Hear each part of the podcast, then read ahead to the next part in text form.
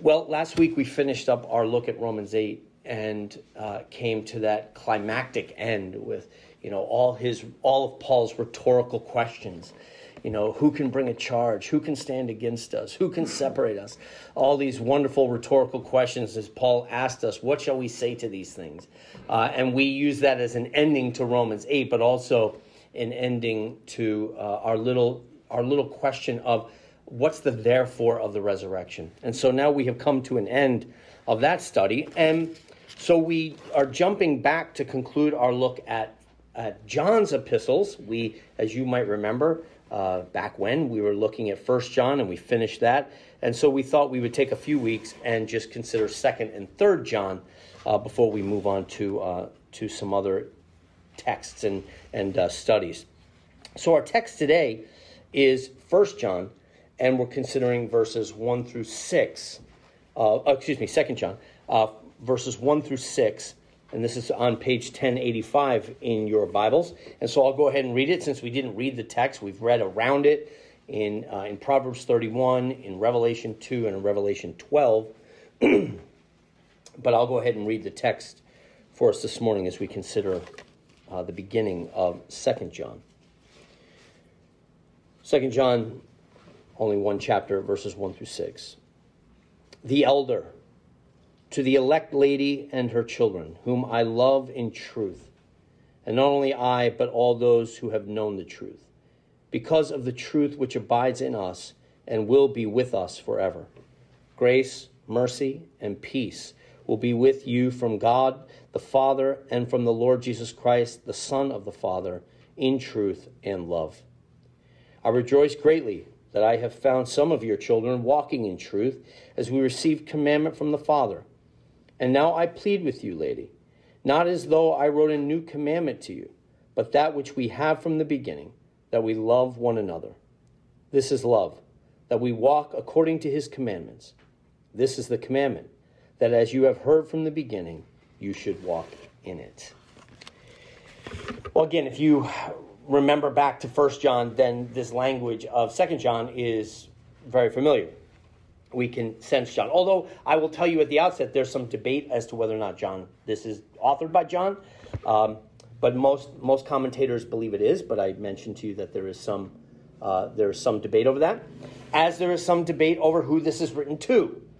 Um, know, because there's some oddities, right? John referring to himself uh, as the just simply as the elder okay and, and, that has to do with his role within the church but also just he's an old man uh, writing this letter uh, to them. Who is this elect lady? There's debate over that. Uh, is this written to a specific woman um, about her and her children uh, and her sister as we're told in the end uh, her, her sister uh, greets her. Um, and again, there are some commentators who say, yes, this is written to a specific lady, they think. And many commentators who believe, no, John is speaking metaphorically here. John is using the image of a woman uh, as a metaphor for the church. Again, as we saw in Revelation 12, an image and metaphor that the Lord Jesus Christ uses in his revelation to John about the church uh, is that of a woman. And so I I'm the position we're taking this morning, just to lay it out at the outset, is that uh, John wrote this, and that uh, he is writing to and about the church. That the lady, the elect lady, in this case, is the church, the bride of Christ. And clearly, John is speaking very, he's holding to his metaphor consistently because he even addresses her uh, midway through and down in verse 5. And now I plead with you, lady, Okay, so he, he's sticking he's sticking with it. If in fact uh, he is regarding the church, he's sticking with this metaphor uh, throughout the this short little letter. So I want us to think today about this image of the church, and then the characteristics of this church, at least through the eyes of John, and again relating back to what we've heard about the church in First John, but how he picks it up here, namely truth and love, truth and love. And what does that mean for us as a church? And maybe a chance for us to assess how we're doing as a church, but also how we're doing as individuals, because these are the two uh, grand descriptions, at least that are the focus of John here as he comes to uh, this church as he has to the church of Ephesus. So, first, the elder to the elect lady and her children, whom I love in the truth. This image of the church as a lady goes all the way back into the Old Testament. And granted, that's not what I think is necessarily going on in Proverbs. I think in Proverbs, uh, we, we just have Solomon describing for his son uh, uh, the, the model of a wife and, and what he should seek. But nonetheless, that fits then for the image of the church in the Old Testament, where Israel was considered to be the bride of God. Right? You think particularly of the of passages like uh, uh, Ezekiel uh, 16, uh, Hosea, uh, Hosea, chapter 2, uh, where we have these images of the people of God in a metaphor of a woman and God's love for Israel as for a bride, and yet Israel's unfaithfulness, right? Her rejection, so that even that covenantal relationship between God and his people is put into the idea of marriage, something very tangible, something we can get our minds around. As the relationship of a husband and a wife, so the relationship between God and his people. And we can think about the kind of husband, if you will, that God is, the faithfulness of a husband who gives his life for the sake of his bride. In Ephesians chapter 5, we know that the marriage is taken up and given to us. Not marriage is not the metaphor in that case, but marriage, our marriages and the marriages of the Ephesian church are presented as parables now. Your marriage, he's saying, is to be like a parable. It's to be a living sermon that proclaims the love of God for his people and Christ for his church. And therefore we have to think about that as we are engaged in our in our marital relationships. Because in in so much as our marriages uh, are public, they are proclaiming the relationship of Christ and his church. And therefore, in as much as we fail in these things, we are we're, we're essentially false teachers. we're, we're declaring something wrong to the world about either the kind of husband that Christ is to his church or what the church is to uh, her husband in obedience and, and love and commitment. And of course, the same thing is true in parenting and many of our relationships, even even in, in Ephesians chapter five, right? Even the relationship between bosses and employees. That all our relationships in life are like enacted little sermons. They're all they're all meant to uh, point to and manifest in our, in our obedience and in our love the relationship of God and His people. So in the Old Testament, Israel uh, Israel was represented as the the bride, if you will, and Jehovah as the bridegroom. And then in the New Testament, now it becomes more specific as it is the church and it is Christ who is the bride.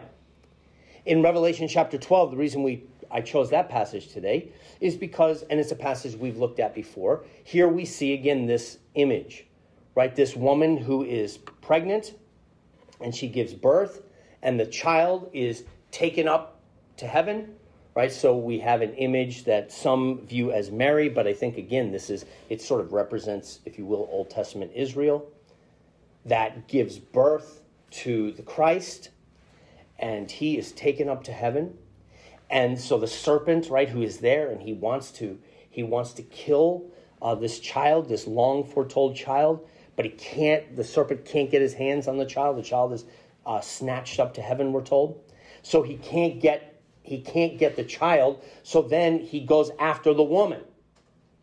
He he wants to destroy the woman, but the woman, we're told, is taken out into the wilderness and preserved, and so he he spews out this this flood and the Lord opens up the earth and swallows the flood so that the woman is preserved. So we have an image of Satan who wants to destroy Christ but can't, and then goes after the church, after the, the people of God. But he can't get them either, and then we're told he goes after her offspring, the children of Israel and the children of the church and those he is able to torment. Now, what do we make of this? How do we relate to this? Because, in some sense, we have that imagery going on here to the elect lady and her children. Now, if, if, we, if we take that the elect lady is the church, then who are the children? You say, well, the children are, are the people of God. Yeah, but they're the church. So what is the what's the deal here? And you again, you have this imagery in Revelation 12. The woman is taken out into the wilderness and preserved, but her children are able to be persecuted. In fact, they are persecuted. They have to deal with the serpent as he comes after them with full intensity. And if you can remember back to our discussions on Revelation 12, what we said was that the woman is the church in principle, right? The woman is capital T, capital C, the church. And the church will prevail. The church cannot be touched. The church is like uh, Screwtape says in in uh, in one of his letters. C.S. Lewis has the, the, the image of a church like an army marching through history with banners waving right it can't that that's the kind of thing that sends fear into the into the heart and mind of every tempter screwtape says that that's the church but the offspring of the church are the individuals that make it up the church cannot be touched the gates of hell cannot prevail against the church and you and i are part of the church, but we are not the church, right? We're part of the church, right? We're, we, you and I as individuals are not the whole church. We are the offspring of the church. Yes, we make it up, but also now we are individuals within this body. And in Revelation 12, while the church, the church, cannot be touched, it will march through history like an army with banners Nonetheless, the individuals, the offspring of the church, not only can be touched, they will be touched. Right? We, we will uh, have to engage, and but we're going to have to put on the full armor of God every day because we're going to find ourselves in spiritual warfare and dealing with Satan, right? We're not lifted out into the, the wilderness, if you will, and preserved with the with the earth opening up and swallowing the torment and the flood of the evil one. No, we have to engage him directly. The offspring of the church, you and I, the individual people of God, face these challenges and temptations every day. And we see the distinction here. To the elect lady, the church, and to her children.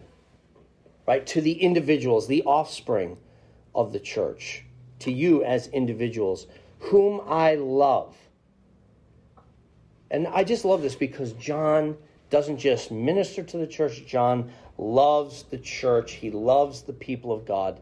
And then we get this first introduction of this concept of love and truth together. Whom I love in truth. And we're going we're going to look at these two individually here in a second to the elect lady and to her children, whom I love in the truth, and not only I, but all those who have known the truth, because the tr- because of the truth which abides in us and will be forever. And then we have his uh, beautiful bless uh, uh, introduction: grace and mercy and peace will be with you, or be with you, from God the Father and from the Lord Jesus Christ, the Son of the Father, in truth and love. So John introduces himself again to the lady. And notice, even in his introduction, uh, which you get in verse 3, if you're reading along, it's like you recognize this introduction because we hear it a lot from Paul and sometimes from John, right? Grace and peace to you. But here we have that the, the three grace, mercy, and peace be with you. And notice, not only from God and from the Lord Jesus Christ, but John feels the need to draw in the familial relationships here right? He's drawing on this idea of the church as the bride of Christ and this relationship between Father and Son. Grace, mercy, and peace be with you from God the Father and from the Lord Jesus Christ, the Son of the Father, in truth and love. Again, there's not some deep point to be made there, but what John is doing is he's framing the whole context of this little letter in these familial relationships. Right? The relationship of the church to God, God to God, is a relationship of this familial, whether it's bridegroom to bride, father to son. We have this familial relationship of love and truth. Okay, so we have a letter written to the church, to the offspring of the church. And what is his desire for us? What's the call to us? Again, it's a call to love and to truth. So let's consider these two uh, individually for a second. the woman, the bride of Christ, what is she what is she characterized by? These two things. Love and truth. First, she's characterized by truth. I love you, and I love you in the truth. That we, as the people of God, here at Affirmation, but in the Church Universal, are a people of the truth.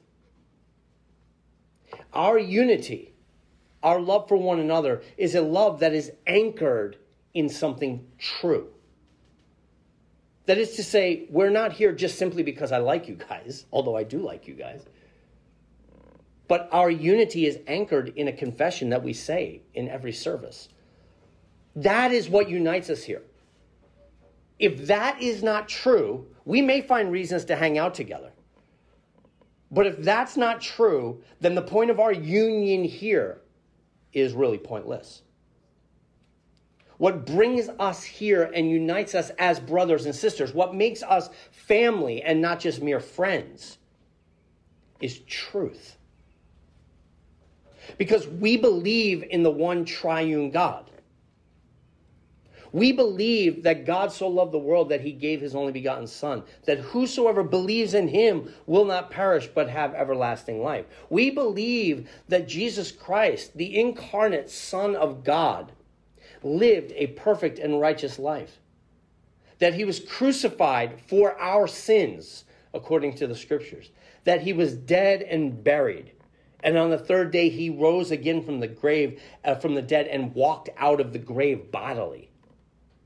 And we believe that Jesus Christ is even now at the right hand of the Father, invested with all authority in heaven and earth. And we believe that Jesus Christ is coming again to take his church home and to judge the world in righteousness.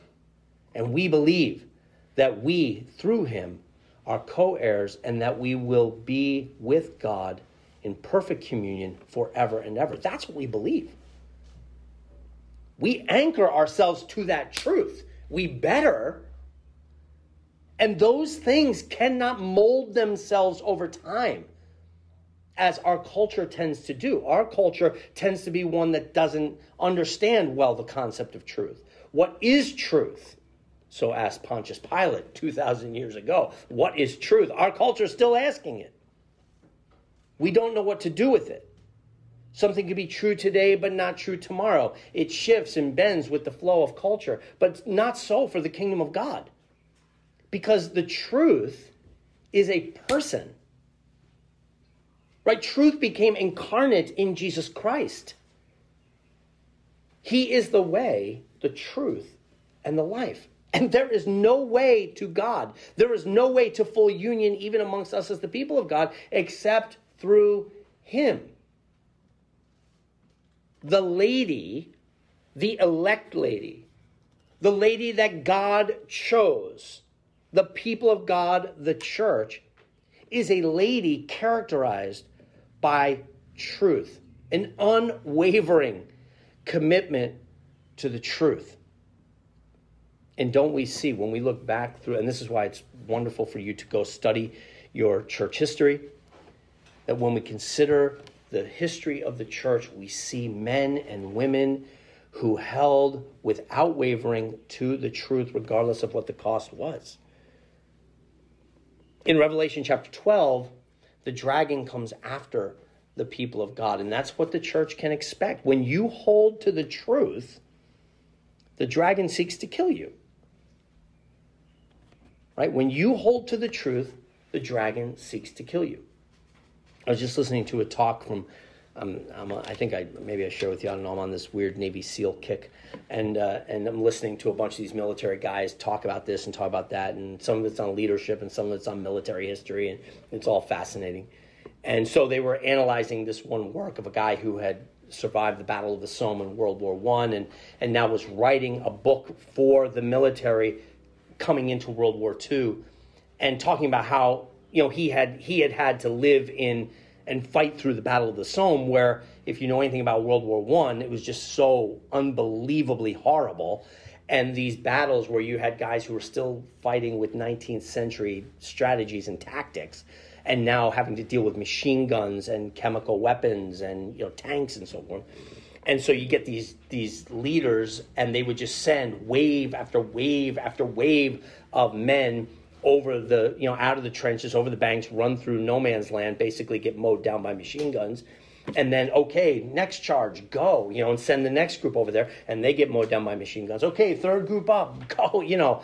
And this guy survived that, and he wrote back afterwards about how difficult it was to get leaders to change their way of thinking. Like group after group after group is being mowed down by machine guns. At some point, we need to change strategy. And he had a little comment in there in this book that they were analyzing on, on from this guy after World War One that truth, he says, and he's not writing this as a Christian uh, Christian writer or pastor or anything like that. He was actually writing about military tactics. But he said, You must be prepared for this, because now he's writing to leaders in the military.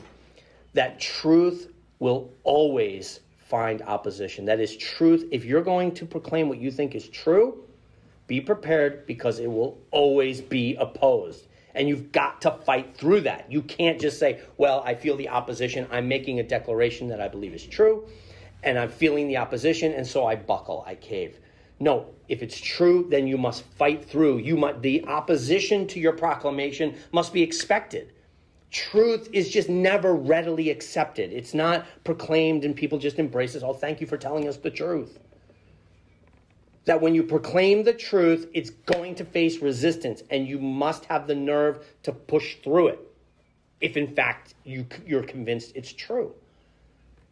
And it's like, yeah, that's not just that's true anywhere, right? You you come and you try to bring somebody something you believe is true, and it's going to bring change to your business or to your family or to a friend, right? Very rarely does somebody just embrace it, e- even if they know what you're saying is true. I certainly, if Christina were here, she could uh, she could testify. Oftentimes, right? She'll tell me something, and in my heart, I know it's true, but I'm like very angry at her for.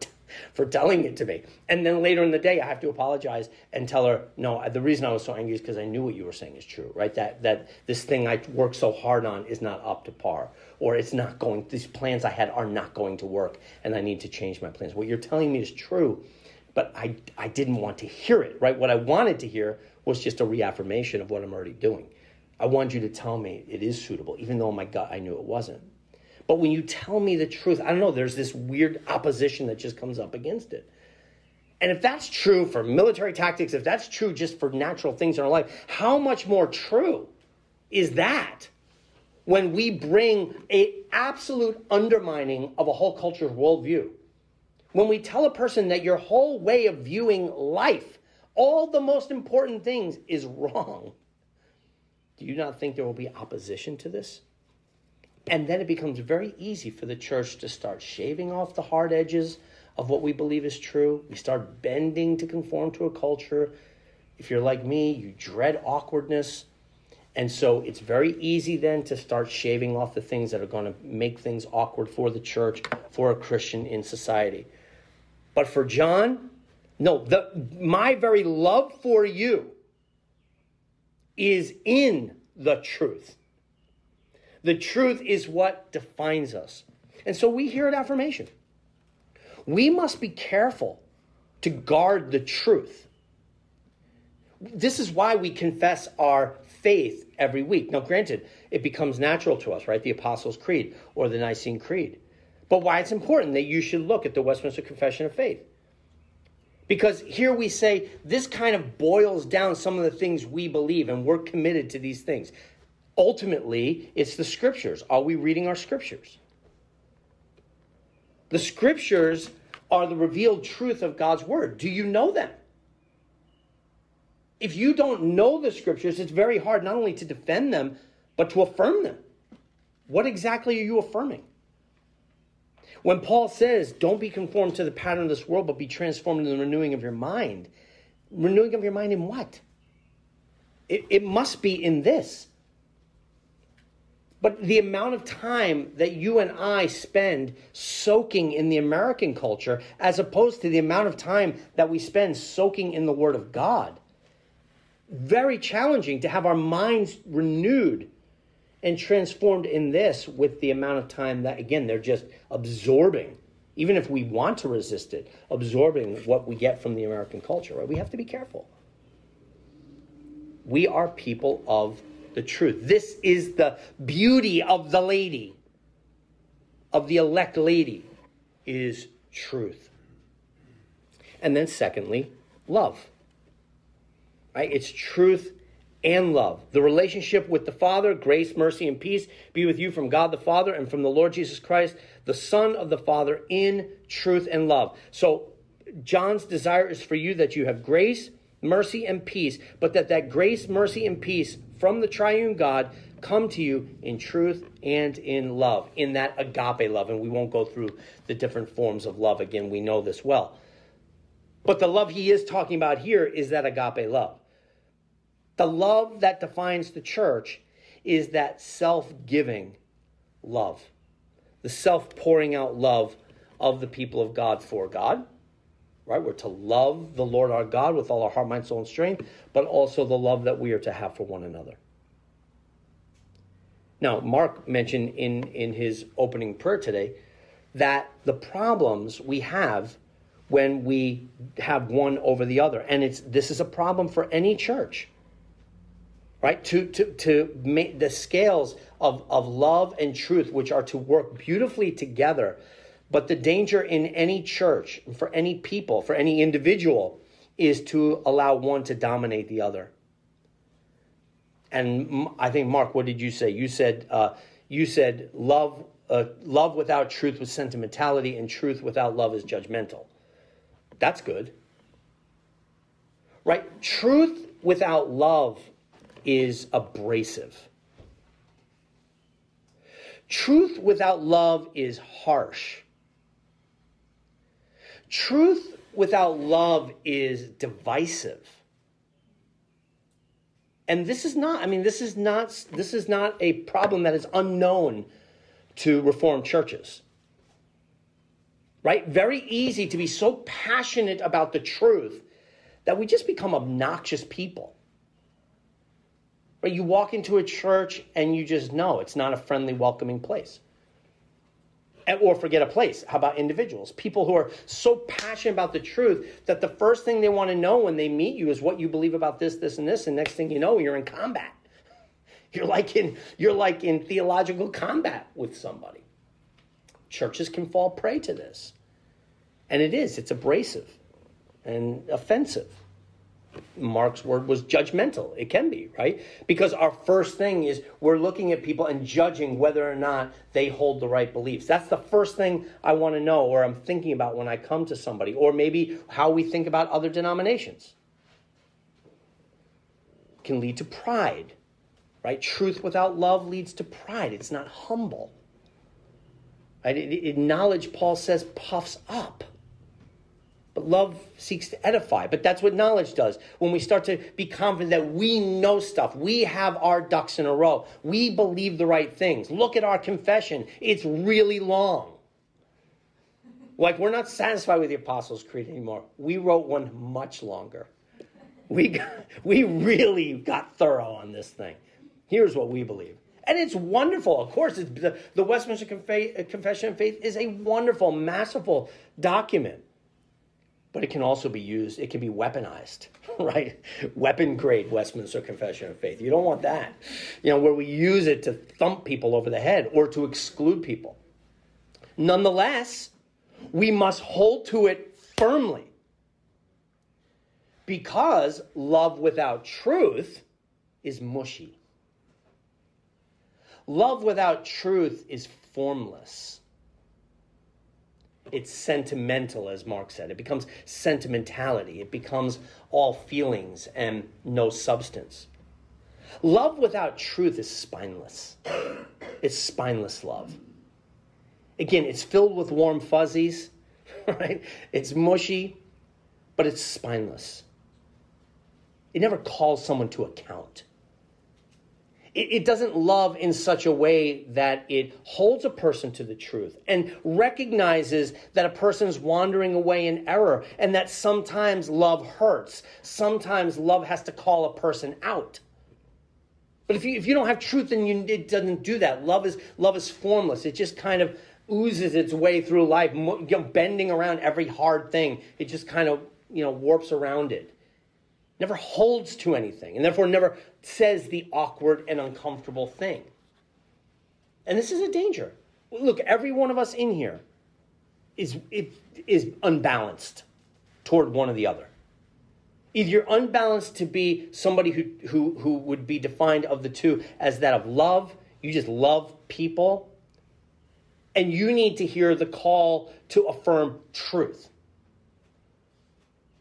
To, to, to, uh, to grow the spine of truth. To learn to say the hard things and to be unbending, even if sometimes it is offensive, because truth offends. And that's hard for the person who's imbalanced that way. And some of you are imbalanced toward truth. We're all imbalanced. So don't be offended by that. I love you. All right. Um, but but but some of us are imbalanced the other way, right? Where we're just so committed to truth, but find out that we haven't been very loving. That we're not checking on people and seeing how they're doing. we're, we're too busy reading. You know, we're too busy studying. You know, we're too busy. You know, again, uh, um, build, developing the roots of truth. But for John, the lady is one that has both and an affirmation, may it be true of us. John brings this down as commandment. I rejoice greatly that I have found some of your children walking in truth. Interesting that he says some.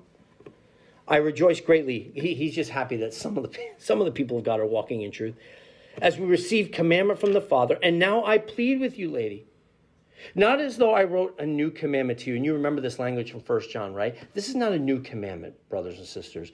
This is what Jesus gave us in the upper room. Jesus, when he is on his way to the cross, as he's breaking the bread, which is his own body, as he's pouring out the wine, which is his own blood, and giving it to the people, the night before he's going to be beaten, endure the wrath of God, die on the cross for the sins of his people, Jesus says, I leave you with this commandment Okay, seems pretty important.